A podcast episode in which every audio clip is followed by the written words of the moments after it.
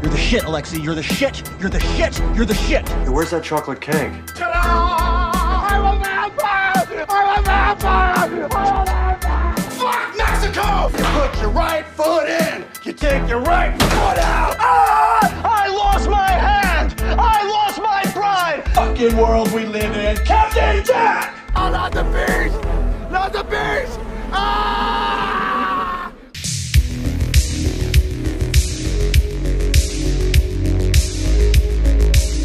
Bienvenidos a Nostalgia Cinema. Yo soy Alejandro. Yo soy Jorge. Y este es nuestro tercer capítulo donde repasamos la filmografía de Nicolas Cage. Esta semana vamos a hablar de Face Off. O Contracara para los más chilenos.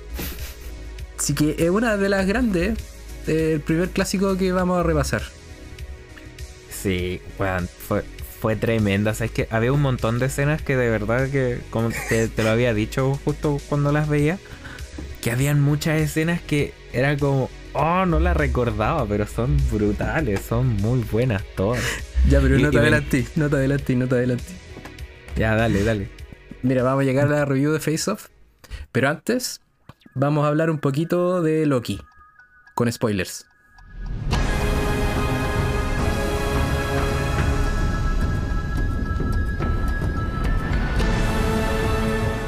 Ah, con spoilers. Sí, bueno, sí, en verdad, sí, en verdad, en, en verdad es que a esta altura el que no vio Loki ya es porque la ha estado vendiendo nomás, ¿no? Sí, y cuando, cuando salga el capítulo es, va a ser como una, un mes después de que saliera el final de temporada, así que... Pero igual hacemos la advertencia. Exacto. ¿Qué te pareció Loki? Buenísima, buenísima, tremenda. Eh, eh, es un... Es una carta de amor a todos los perdedores del mundo. ¿Por qué a los perdedores? Porque Loki es un perdedor, pues sí, de hecho en eso, en eso gira como el drama de él. Entonces, mm. por, por eso, por eso. Para pa mí es una carta de amor a los perdedores del mundo. Tú decís porque nunca puede como cumplir su, su propósito glorioso, como lo dicen en la serie. Cla- claro, que él siempre está buscando este gran destino de que está, que él va a formar y después van y le dicen, no perrito, ustedes está destinado al fracaso y no lo estoy weyando, aquí está escrito. Yo la encontré muy entretenida. Eh, el creador es uno de los productores de Rick and Morty. Sí. Y, y me hace mucho sentido. O sea, cuando, cuando supe eso, me acuerdo que estaba contigo. Fue después de que vimos el segundo capítulo.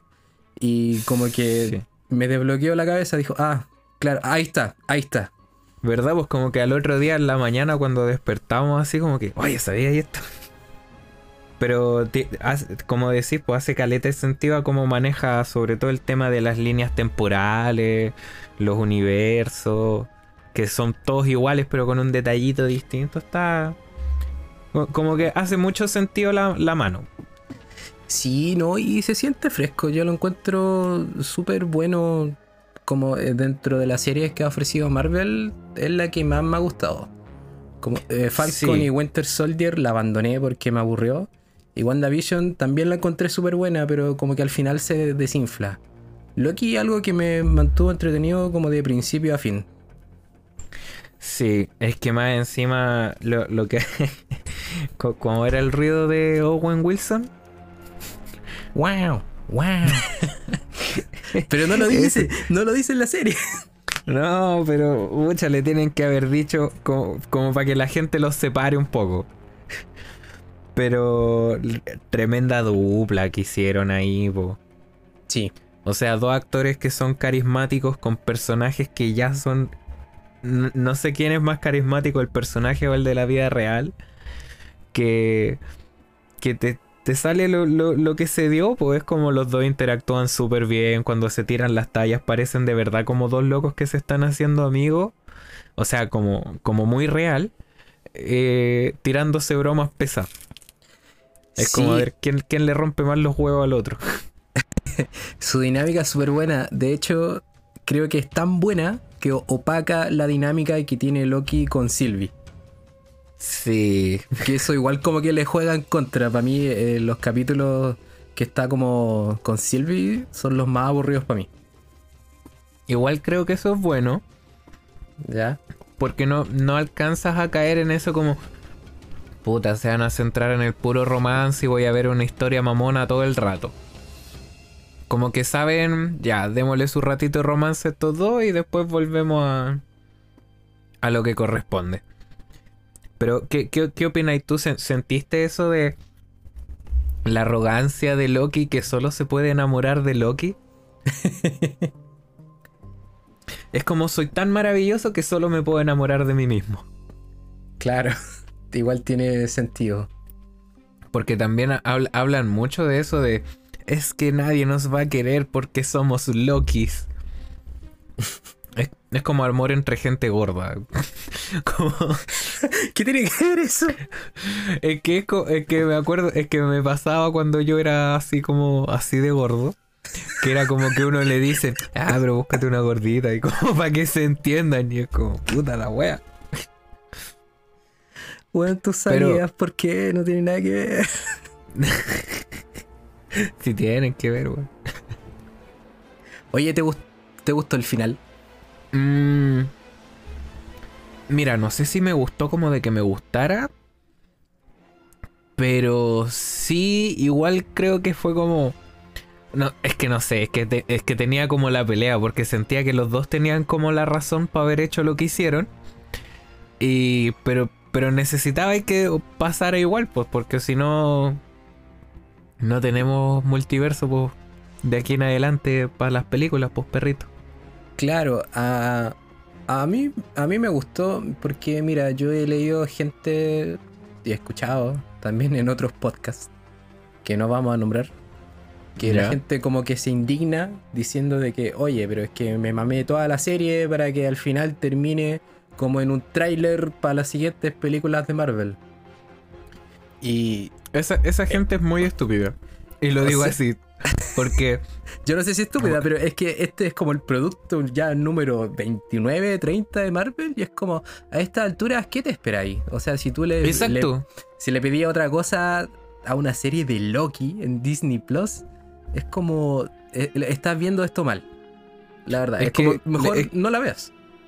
Es que aparte que en todos lados se ha dicho, se comenta, si uno se pone a ver reviews por ahí o escuchar otros podcasts, todo el mundo sabía que, eh, sobre todo Loki, era como la serie que le daba el, el, la patada inicial a todo el multiverso.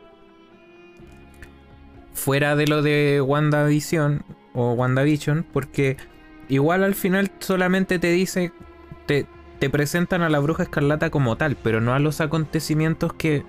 que involucren el que ella sea ahora la Bruja Escarlata. Sin embargo, Loki es como, ya, mira, te estoy mostrando literalmente el universo romperse. Era lo que todo el mundo sabía, lo que todo el mundo estaba esperando, solamente nos interesaba saber cómo. Y, y eso fue lo que vendió Loki, y lo hicieron bien. Es como empezar a esperar obras de arte, estilo así como... cinearte. Anda a ver eso, po, ¿cachai? Si ya todo el mundo sabe que esto es una cuestión comercial y es como para disfrutarla, y loco, está bien. Sí, o sea, tampoco es como decir, oye, apaga tu cerebro y la cuestión, pero es que uno igual tiene que predisponerse. Eso, esperar otra cosa es predisponerse a pasarlo mal, y son como seis capítulos, seis horas que vaya a estar así amargado viéndolo para que después puedas escribir tu mierda en Facebook. ¿Cuál es la idea? Claro, para que, pa quejarte de que no te dieron en el gusto, no. Aparte que Marvel igual va a seguir vendiendo con o sin esa gente enojada. No, es más grande que todos nosotros, ya es una máquina imparable. Sí. Eh, no, y también lo, lo otro notable que me gustó del final es que nos presentan a, al personaje de Kang el Conquistador, ah, creo Kang. que se llama. Sí. Claro. Que... Eh, fue, fue muy... me gustó mucho su presentación, porque como que, bueno, tiene mucha exposición. Él se pega tremendo monólogo donde explica como todo la historia, pero me, me gustó porque eh, la cámara está sobre él y es todo, todo el peso está en el actor. Siento que el tipo hace mm. súper bien trabajo en entregarlo todo, está todo en la cara y lo hace súper bien. A mí me gustó mucho porque A diferencia de, de Thanos, por ejemplo, Thanos era indiferente a los demás porque los veía como débiles y todo el cuento, pero mantenía sus resguardos, pues, ¿cachai? Tenía su, su equipo, su ejército, su armadura. Este loco es tan pulento que le da lo mismo, le dice, mátame, voy a volver igual. De hecho ya volví y tú no lo sabías, y así como una cosa así. Claro.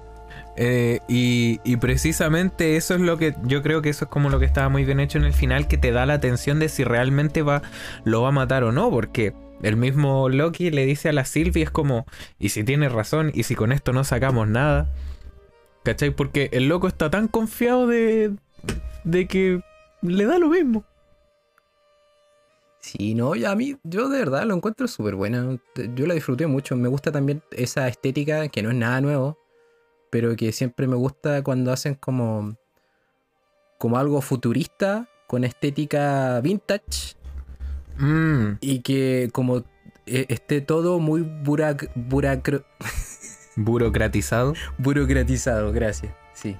Eso no es para nada nuevo, pero siempre que ocupan como ese recurso, lo encuentro hermoso. Es siempre muy entretenido de ver. Como esta cuestión que pasa sí. en el primer capítulo y que no tiene ningún sentido y no lo vuelven a mencionar nunca... Cuando pasa como por la máquina y le sacan una foto al alma. Mm. ¿Qué mierda fue eso? Puros detalles.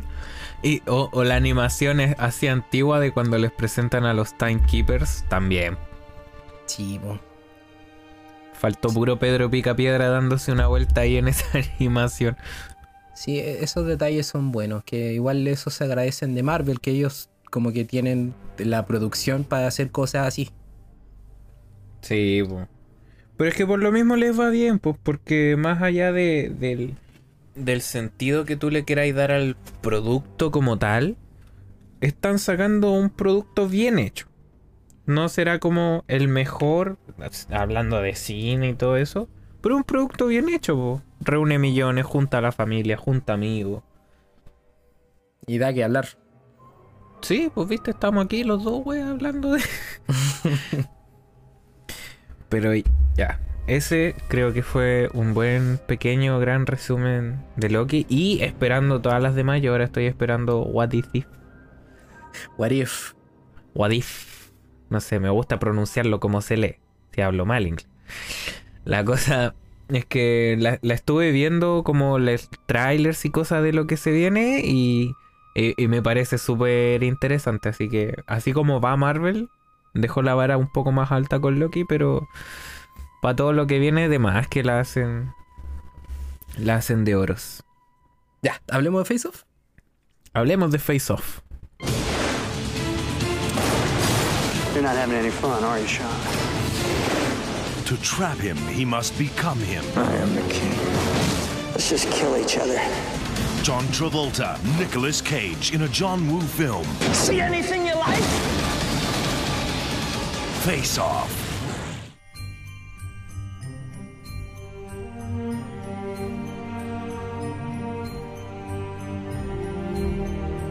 Tremenda, tremenda película. Bueno, Face Off, una película del noventa y siete dirigida por John Woo. Jorge, ¿cómo explicáis la trama de Face Off? Co- Es que no sé si me lo estáis pidiendo que lo diga como serio o, o alguna tontera. ¿Cómo mierda explicar la trama de Face Off? Eh, puta, un equipo de detectives muy deficiente no se da cuenta de que el, el criminal más criminal de todos los criminales no se les murió. Y deciden a otro detective mandar a desarmar su vida, su familia... No, no, te, espera, pero te voy a interrumpir un poco, te estáis demorando mucho. Esto es, es así de corto. Nicolas Cage y John Travolta se cambian las caras y se disparan. Obra maestra, cinco estrellas. Ah, perfecto. Pero qué bueno, eso es. Es que yo vi muchas cosas que no me acordaba. De verdad, yo estaba impactado. Me, en una me empecé a notar, como dije, voy a escribir todo lo que me impresione de la película. Llevaba seis minutos y tenía como ocho tips. Ya, como que. Bueno, de, de partida lo que tenéis de fondo, esa, esa cuestión de que Nicolas Cage entre como un cura a un lugar pon, ponga una bomba así súper tranquilo y después se va y hay un coro recibiéndolo y él se, se puso a hacer un headbanding, pobre. Empezó a mover la cabeza así como si fuera metal y de repente se le acerca la más Rusia hermosa y casualmente... Es, es que, bueno, tiene tantos clichés y clásicos, pero me, no importa, no importa, se los voy a perdonar todo. Pero va y le empieza a hablar así como al oído y, weón, cuando, le, cuando pone sus manos sobre ella y la cara de... ¡Oh! Bueno, eso es una metáfora, creo. Yeah. Porque es como el director diciéndonos de que esa misma experiencia la vamos a vivir nosotros mirando la película. Ah, ya. Es una vi. Es que. Pero es que mira esa cara, por favor. Así que, pa no. para, para aclarar, yo tengo la cara de Nicolas Cage cuando le agarro el poto a la corista de fondo de Zoom. Claro. Y hace. ¡Oh! Es que cuánto placer en eso. La cresta. Oye, este, este es uno de los grandes, uno de los clásicos. Esto incluso, porque sí. Las otras películas que habíamos hablado eran como, tenían como su lugar en el cine por Nicolas Cage. Pero esto es como que la grandeza de la película va más allá de Nicolas Cage. Son toda una serie de cosas que la hacen un clásico. Es que me llama la atención porque aparte de que acá le, les tocó, creo que como una, un rol súper, no, no sé si difícil, pero sí interesante, de que en el fondo tenían que actuar como el otro. Sí. Más, a, más allá del, del, del actor en sí, pues, del personaje. Pero era Nicolas Cage haciéndose como, moviéndose como John Travolta, más, más un poco como más cuadrado, y, y John Travolta al revés, pues él llegaba y se ponía. De hecho, esa misma escena cuando él se va, así, bueno, para pa corte no adelantar así, pero él se va y se pone a bailar, pues. Y entra a la casa así como, como que se mueve de a pasito. Y claro, ya en la intro ellos te lo muestran que él es como el típico hombre de familia, tranquilito. De hecho, su relación está como... Eh, con la hija. Eh. Y, y... Y no sé, es cuático. Pero... Cu dime, ¿cuántos minutos pasaron antes de la primera explosión? Antes de que algo explotara. ¿Cuál es la primera explosión? ¿Es la persecución del avión? Sí, ¿ahí explota algo? Todo. Como que empieza a explotar. Pero es que, es que hay una parte que yo la encontré impresionante porque parte al tiro y es como, ah, vienen por mí y la cuestión, y, y como... Y, y esta, esta frase que me encanta, así como de escucharla, que es como que algo sale mal y God damn it, así como tal, y la dice, y la dice como el negro, bo. Y es como, y la, y la dice John Travolta, y la dicen todos, como que algo sale mal, y, y al principio así, God, God damn it. Y, como, y loco, le, le estacionan una, un helicóptero encima al avión y... y ya, y, pero calma. Y, y, sí, pero es que te veo muy emocionado y en verdad sí. Tiene sentido porque igual, la, la secuencia de acción inicial de esta película es mucho mejor que las secuencias finales de cualquier otra película de acción. ¿Mm? Es como... Se, se me ocurre que alguien empezó a dividir el presupuesto y alguien dijo bombas, muchas bombas. Quiero que todo explote, quiero disparar una flecha y que explote. Quiero estornudar y que explote. Y, y los y los balas. Es que por eso, más encima, en la, la parte también después, cuando ya frena. Es, es que es tan mala en algunas, en algunos sentidos. O sea, no es mala, es como estúpida. Hay una parte en la que el avión va y es un avión. Los aviones suenan. Suenan. O sea, es como. Por eso está el dicho de como, como avión de motor, pues, ¿cachai?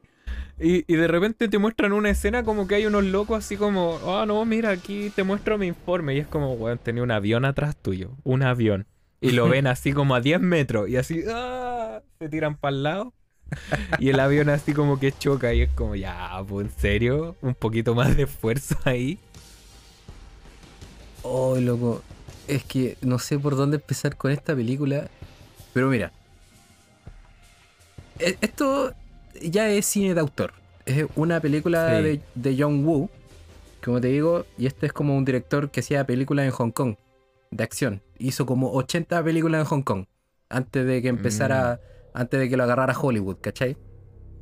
Entonces, toda, todas esas cosas, las explosiones, las cámaras lentas, esas miradas intensas, esas miradas intensas, las pistolas con balas infinitas, las explosiones, los saltos, las palomas blancas volando, todo eso en marca de John Woo. Era poético. Es poético. Era, era hermoso. Yo lo veía y yo decía, ¿por qué esta película no está en un altar? O Dijo, sea, de, ver, de verdad, la, como tú dijiste, la, la escena de acción del principio era mejor que muchas escenas de acción de otras películas, así, y de como del clímax. O sea, cáchate cómo tiene que ser. Y te muestran al tiro como un guiño al, al, al nombre y a la escena final, que me fijé. Ya.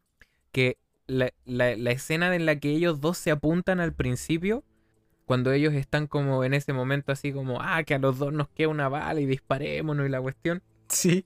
También es muy chistosa. Pero esa yo siento que fue como el primer enfrentamiento que te da un peso distinto para el segundo. Porque claro, el primer enfrentamiento son ellos atacándose a ellos, yeah. mirándose tal cual son. Y claro, pues después tú tenías este segundo enfrentamiento, pero con los rostros cambiados. Pero es como, ya les pasó antes. Como que ellos siempre llegan a esa situación y es como ese punto de decidir si lo volví a dejar vivo para que me joda más la vida. O, o matarlo. Pero esa cuestión era la que te, te quería decir que me dio mucha risa, porque era impresionante. Y viendo lo que mencionábamos en los capítulos anteriores, que es la actuación de Nicolas Cage, que es como, no, es que yo estoy loco, dispárame y no sé qué, y dándole color, jala el gatillo, no hay nada. Lo siento, lo siento, perdón, fue una broma. Sí, que ahí igual como Nicolas Cage parte siendo el villano, el tipo se nota que la está pasando la raja. Ahí es cuando él puede desatar todos sus su Nicolas Cageismos. Pero ¿qué, qué te pareció ver, ver, verlo ahí como de villano en, en, en ese punto? Porque no, no recordaba que fuera de esta película él estu- fuera como el malo como tal. Claro, es que bueno, eso igual ya llama la atención, porque si bien, claro, él es como el villano, durante la mayoría de la película él está siendo del, del bueno, del Paco. Claro. Entonces, eh, eh, eh, eh, claro, a mí también me pasó eso, porque uno tiene el recuerdo, la imagen de que Nicolas Cage es bueno, y cuando uno empieza la película es como, ah, verdad que él es el malo. Igual eso es súper raro, porque al final cuando, cuando vuelve John Archer, que es el, el, el nombre del, del Paco, ah, a sí, la casa, vuelve con la cara de John Travolta, y es súper incómodo porque uno está acostumbrado a ver a John Travolta como el malo. Entonces como que no, no calza. Pero pucha, es, es que es que la película tiene estos avances como súper súper raros. Yo, yo siento que la película tiene como estos momentos que tú los podés recordar muy bien, como otros momentos en los que no pasa nada. ¿Te parece? Pero, eh, vayamos por parte. Yo tengo como ¿sí? un punteo si querís, porque ya hablamos de la persecución del avión. Sí, que es, es, es increíble. Ahora sería cuando le, le hacen a él la gran pregunta. O sea, todo, toda esa ese pequeño arco. Que es un plan súper weón, porque se supone que ya, Castor, Castor Troy, que es el nombre de, del villano de Nicolas Cage, entra en un coma, pero todavía está plantada la bomba. Entonces van a donde John Travolta y le dicen, la única manera de encontrar la bomba es que te pongamos la cara de Nicolas Cage y te infiltremos en la cárcel para que interrogues al hermano. Claro, es como, ¿en serio? ¿En serio es la única forma? No, po, y, te, y tenía que ser él porque casualmente tenían como la masa ósea parecida. Tenían la misma altura, una wea sin sentido. Claro, y, y lo peor es que él, él les dice, ¿qué idea más mala? ¿De qué, quién es el pelotudo que, que tuvo esta idea? Y después termina, es lo correcto por mi familia. Bueno, y más encima ya, sup- supongamos que de verdad era la única opción, ¿por qué lo tenían que seguir manteniendo vivo?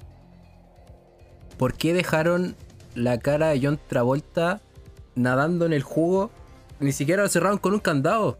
Como que Juan se despierta y, y, y se pone la cara. ¿Verdad? ¿Sabes que una de las escenas que yo siempre me acordaba de esa película era cuando él despierta y, y se saca así la, la venda. Igual me gusta cómo lo hacen, porque como que te muestran que él se refleja en cosas, pero en puras cosas que lo dejan difuso. Ya. Yeah. Y me da risa porque hace esa como risa tan así. ¡Ah! Como un pollo, no sé. No, no lo voy a hacer porque mis vecinos quizás que wea van a creer, pero tú sabes cuál es. Sí, sí, sí. Oye, igual el tema de la cárcel es súper raro, porque es como una cárcel futurista donde están con estas botas de metales. ¿Qué? ¿Verdad? Pues, como tipo Alcatraz también era como... Sí, es una wea súper rara. O sea, es que se supone que está como en medio de la nada. O sea, como que nadie sabe, solo aparecen ahí. Es como una cárcel que está abajo de como una base petrolera. Una wea muy rara. Y sí, es como que la película no necesitaba eso. Como que la, la mierda se sigue superando. Claro, es que, o sea, yo, yo siento que quizás lo, lo usaron como un recurso simple, entre comillas, como para no calentarse más la cabeza. Es como demostramos que esta cárcel es de alta seguridad y que es impenetrable. Y fue como, ponele botas metálicas, bueno, y que estén imantadas. Sus botas magnéticas. No, es que es todo demasiado épico. Como que no, es todo gigante, es todo enorme. Di, mira, a mí me gustaría saber tu opinión, porque para mí fue, era otra de las escenas que recordaba mucho y que encuentro que es, pero maravillosa. ¿Qué opináis tú de la pelea que tuvieron él en un principio con este... se me olvidó el nombre, pero... como el que le echa la choreada y que primero le empieza a pegar y de repente como que enloquece y... Pero es que tenía que mandar el mensaje de que era él era Castor Troy, po. Claro, llegó el nuevo alfa, una cosa claro, así. Claro, que igual es súper raro porque como que el hermano sospecha el tiro de él. Porque... Ah, sí, po. Sí, po, y es, es como... Estás raro. Está raro. Mm, le habrán cambiado la cara con el Paco. Y verdad que como que se lo pregunta como, pero, o sea, no a sí mismo, pero le dice como, eres tú y no otra persona. Y qué rayos, como lo supo. Sí, igual estúpido, porque después igual se gana la confianza. Nicolas Cage se gana la confianza. ¿Cómo vamos a hacer esto? Travolta como Nico, Travolta con la cara de Nicolas Cage se gana la confianza del hermano de Nicolas Cage. Claro. Y, y como que le confiesa dónde está la bomba y al tiro, al, al tiro como que el personaje dice, oh, eres patético. Y como que el tiro tira todo al agua. Sí, es como, listo, ya te utilicé, era lo que quería, chao. Pero eso, eso es lo bueno de la película, siento que no se anda, o sea, como una película de acción, de, de héroes casi, porque en el fondo todos estos actores de esa época son héroes de acción. Uh-huh.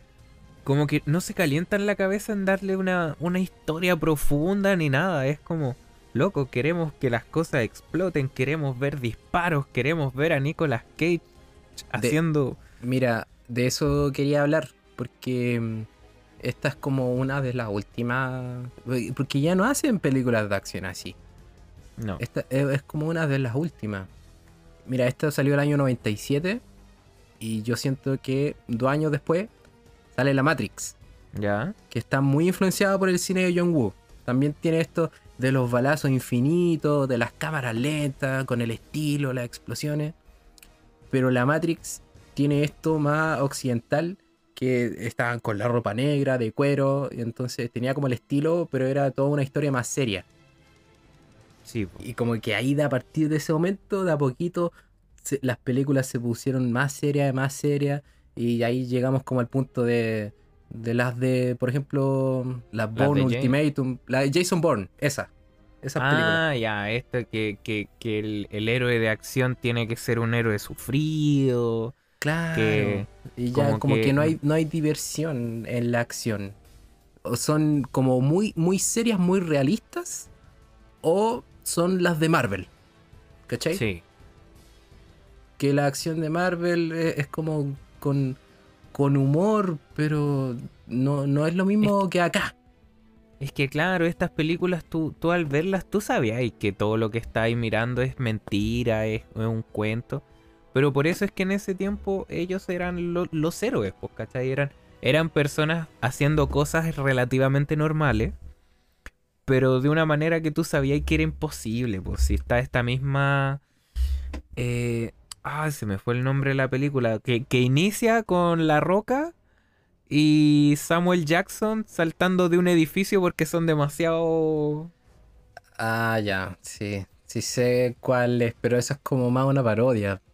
No, pues, pero es que a lo que me refiero, pero es que esa parodia por lo mismo existe, pues, ¿cachai? Porque el cine de antes tenía esto que era como lo, lo mismo de Duro de Matar.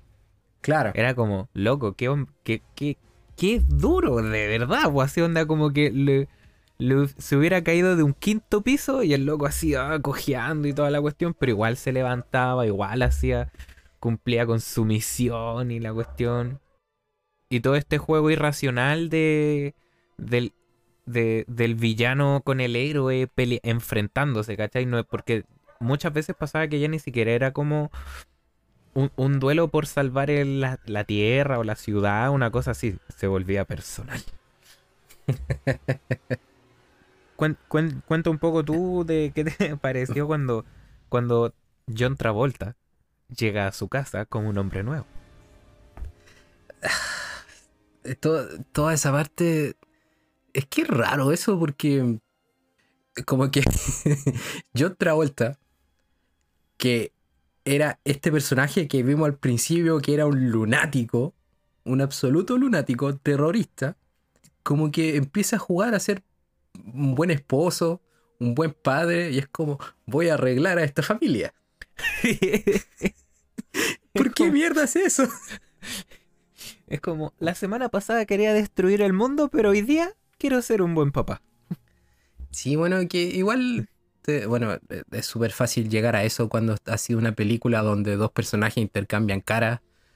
Pero obviamente como que se empiezan a perder eh, dentro del otro. Te empiezan a, a aprender de cómo el otro vivía la vida.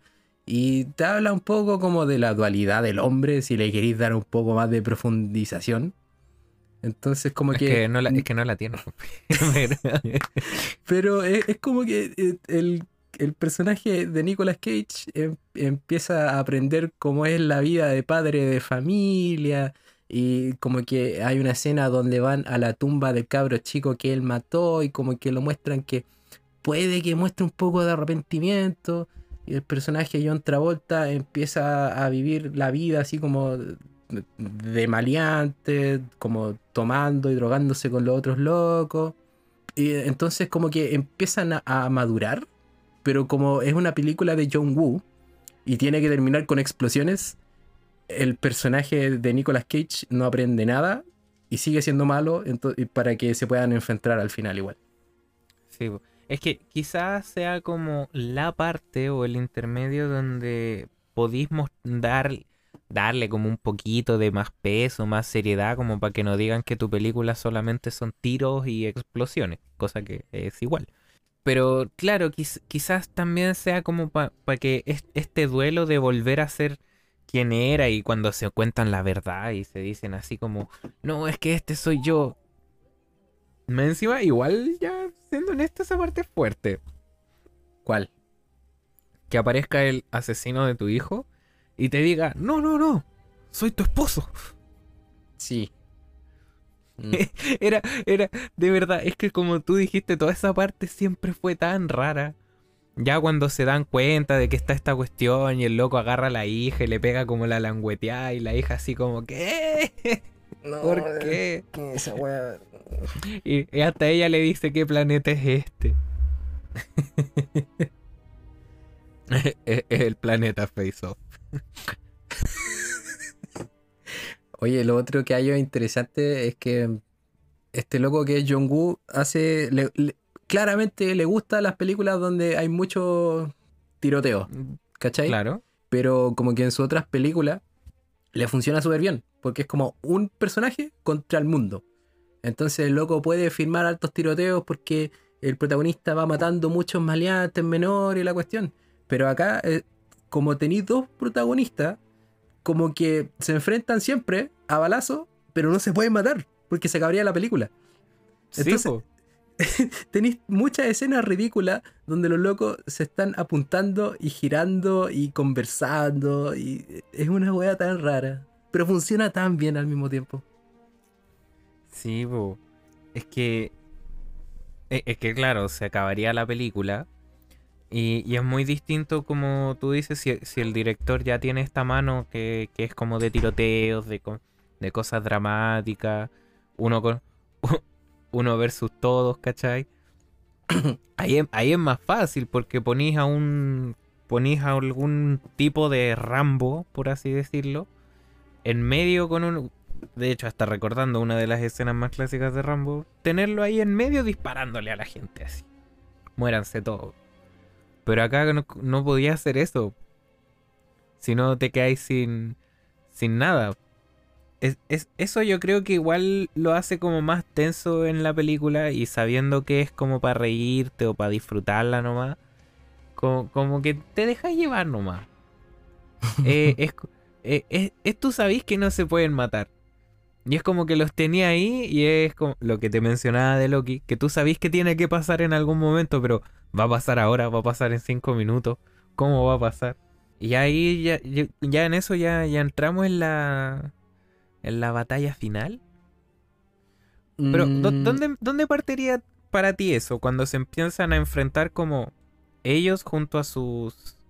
Como... Puta, es que no sabría Pr decirle quién son amigos. Primero está la, la escena cuando están como en el cuartel del...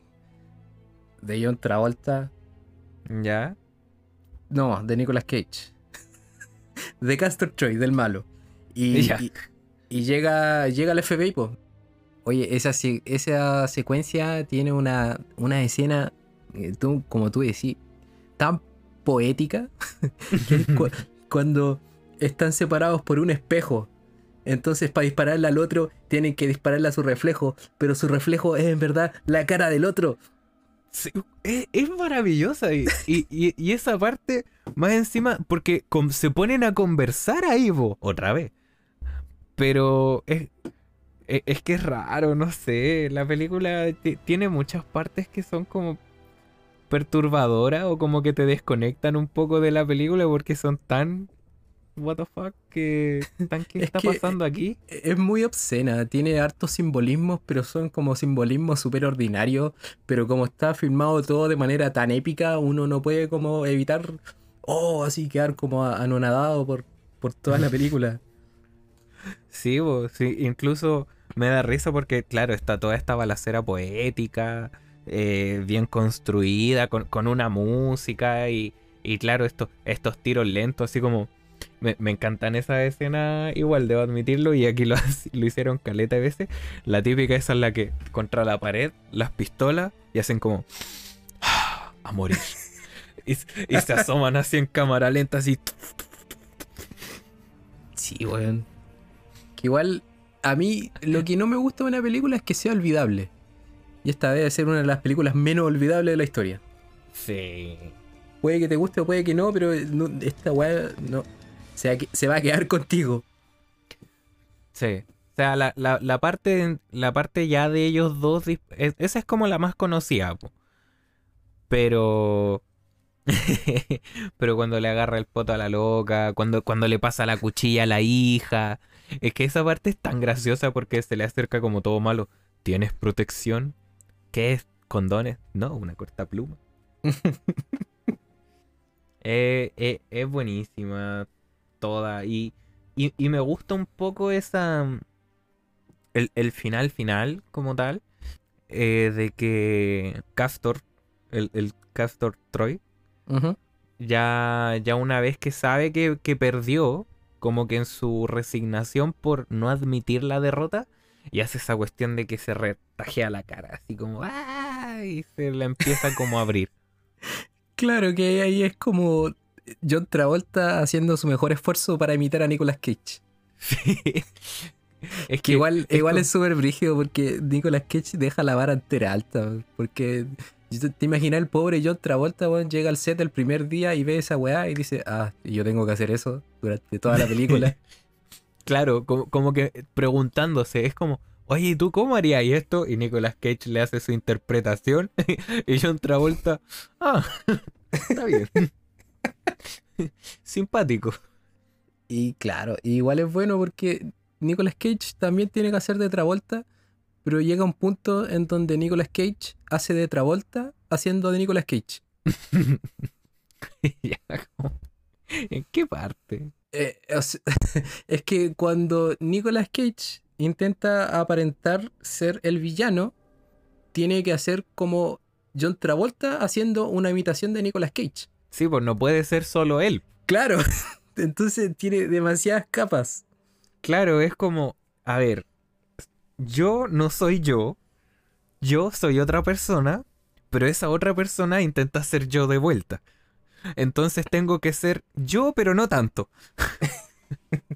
Oye, una de las cosas que um, igual lo encuentro bueno de esto que estamos haciendo, ¿Mm? que fue que por lo menos tenemos el referente que es Vampire's Kiss. Sí. Que yo siento que todo lo que empezó a construir Nicolas Cage en Vampire's Kiss, aquí lo llevó a su máxima potencia. Sí, aquí ya está como... O sea, mantienen los mismos niveles de locura, toda esa exageración, pero, pero como que fluida, como bien controlada. Sí, pero te das cuenta que es como la misma energía, ocupa como las mismas técnicas, pero más pulida. Es una wea impresionante de ver. Sí. Sí, por, por eso a, a mí me quedó tan marcada la escena de, de la pelea, porque cuando ya gana la pelea y se pone a gritar así como... Y I, I am Castor Troy. Ah, y todos le aplauden, le grita, se pone a, como a gritar al cielo con, como un gorila así vuelto loco. Eso es, eso es Nicolas Cage. Desde donde uno lo mire. Y, y de verdad, pues, viendo Vampire Kiss y, y después haber visto Living Las Vegas, en donde tú veis como, como todos estos lados... lunáticos de Nicolas Cage, no, no sé si es porque como que te acostumbráis un poco más o porque lo empezáis a apreciar mejor. Y, y, y como decís tú, pues también les, se, se nota como igual el avance en, en su técnica actoral, pero manteniendo la línea de él. Es, es un sello de él esta cosa extraña. Sí. De hecho, si, si él no fuera actor y me lo encuentro en la calle, yo creo que él me daría miedo. Oye, pero... ¿Tú podés creer que esta película salió dos años después de Living Las Vegas? Dos años... De... Ah, ¿verdad? No. Sí, po, o sea... Pero es que a mí no me entra en la cabeza que este tipo ganó un Oscar y de ahí para adelante se dedicó a hacer películas de acción. ¿Cachai? O sea, el loco dijo, ya, ya logré que me reconocieran como un gran actor, ahora voy a hacer lo que a mí me gusta. Sí. Y se disparó con toda esta carrera haciendo La Roca, Con Air, y de ahí para adelante un millón de películas es, de acción. Es, es como, ya, ya, me, ya me posicioné, ya estoy entre la lista de para pa cuando hagan las películas, y ahí está. Sí, ahí estuvo. Que en verdad esta es, es, por estos años es como la época dorada de Nicolas Cage, pienso yo. Que después, sí. más adelante, llegando a los dos mil, como que... ahí empieza a bajar un poco, es como su época donde sacaba como ocho películas por año, cosas que nadie conoce. Mm. Yo cre creo que sí afectó un poco lo que decías tú de que eh, esta película, eh, Face Off, está como dentro del, de, de las últimas películas que mantenían esta acción que, que roza lo ridículo. Uh-huh. Como que tú... tú Tú sabís que es ridículo, pero no lo, no lo percibes así, como que te quedáis con la acción, con el drama y todo esto. Y después empezaron todas estas películas eh, como de agente, más que de... Porque estas son como de policías o de tipos muy rudos que son... Ha, hacen la de héroe, ¿cachai? Entonces, claro, él empezó a consumirse, por así decirlo, este otro tipo de película en la que Nicolas Cage no, no calza, la verdad. No, no calza, porque no, yo no veo algo así como... O sea, a Nick, obviamente yo creo que él igual lo haría bien, pero no lo disfrutaría y no se vería esa energía que él tiene en las películas que él hace cuando, cuando tú veís que él lo está pasando bien. Hmm. Como acá. Él fácilmente podría hacer un... No sé, otro... Un estilo, bueno, de las Misión Imposible de ahora, ¿cachai? O de un Rápido y Furioso. Él podría hacer una película así, pero como que no, no, no le podrían sacar el jugo a lo que es Nicolas Cage con algo como eso. Toda la razón. No sé si tú querés comentar algo más. No, estamos. Con eso estamos. Seguimos la próxima semana. Sí, buenísimo. Espero que... Bueno, yo, yo personalmente siento que nos salió mejor que las de los capítulos pasados. Ahí está, algo nos pasó, no, nos chuparon el alma, no sé. Pero ¿por qué siempre termináis los capítulos con una review como de nuestro podcast? Ah, porque me gusta autocriticarme. Sí. La autocrítica es buena, señor, es sana para el alma. No, pero eso, también. Y, y puta, bacán, po. Estar así, armando esto. Contar quizá, igual que justo hoy día mismo al fin decidimos cuál iba a ser el logo. Ventilándolo todo. Ya. Un gusto. Nos vemos la próxima semana. A todos los se les agradece por habernos escuchado. Se más agradecido, weón. Bueno. Ya, pero nos vemos la otra, la otra semana acá en el capítulo. ¿Cómo se llama el programa? Di, ¿cómo se llama el programa? Lo voy a decir como tú lo dijiste lo, el otro programa. Verdad. Nostalgia Cinema. Ya, buenas noches. Nos vemos. Gustazo. Estamos dando jugo. Chao, chao.